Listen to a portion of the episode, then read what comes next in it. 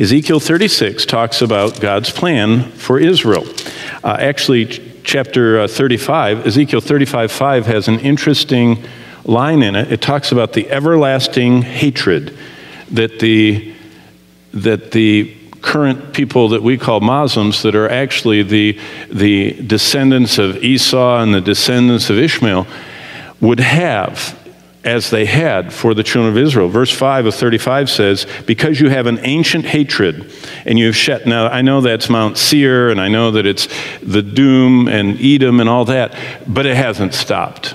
They still have that ancient hatred.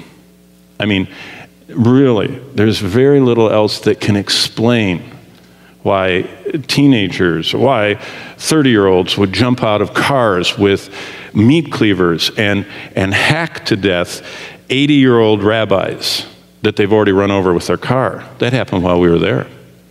I mean, what, what would prompt that? I mean, for a non intoxicated, non under the influence of drugs person to intentionally run over someone and after they crippled them to come up and hack them to death until they're shot to death could only be described as an ancient hatred that really comes from Jesus said in chapter 10 of the Gospel of John Satan is the one who loves to kill, loves to steal, loves to destroy. He's a murderer from the beginning.